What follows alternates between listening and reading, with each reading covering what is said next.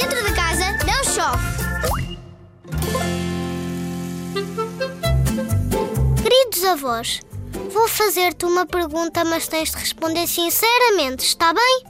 Alguma vez escreveste uma carta? Sim, estou a falar de uma carta para alguém de quem gostas muito. Por exemplo, para os teus avós.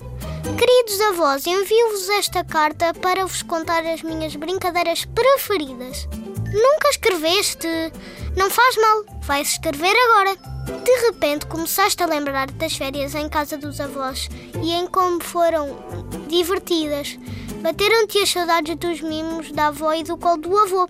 Agarra num papel e em canetas ou lápis, como preferires, escreve tudo o que quiseres contar aos teus avós.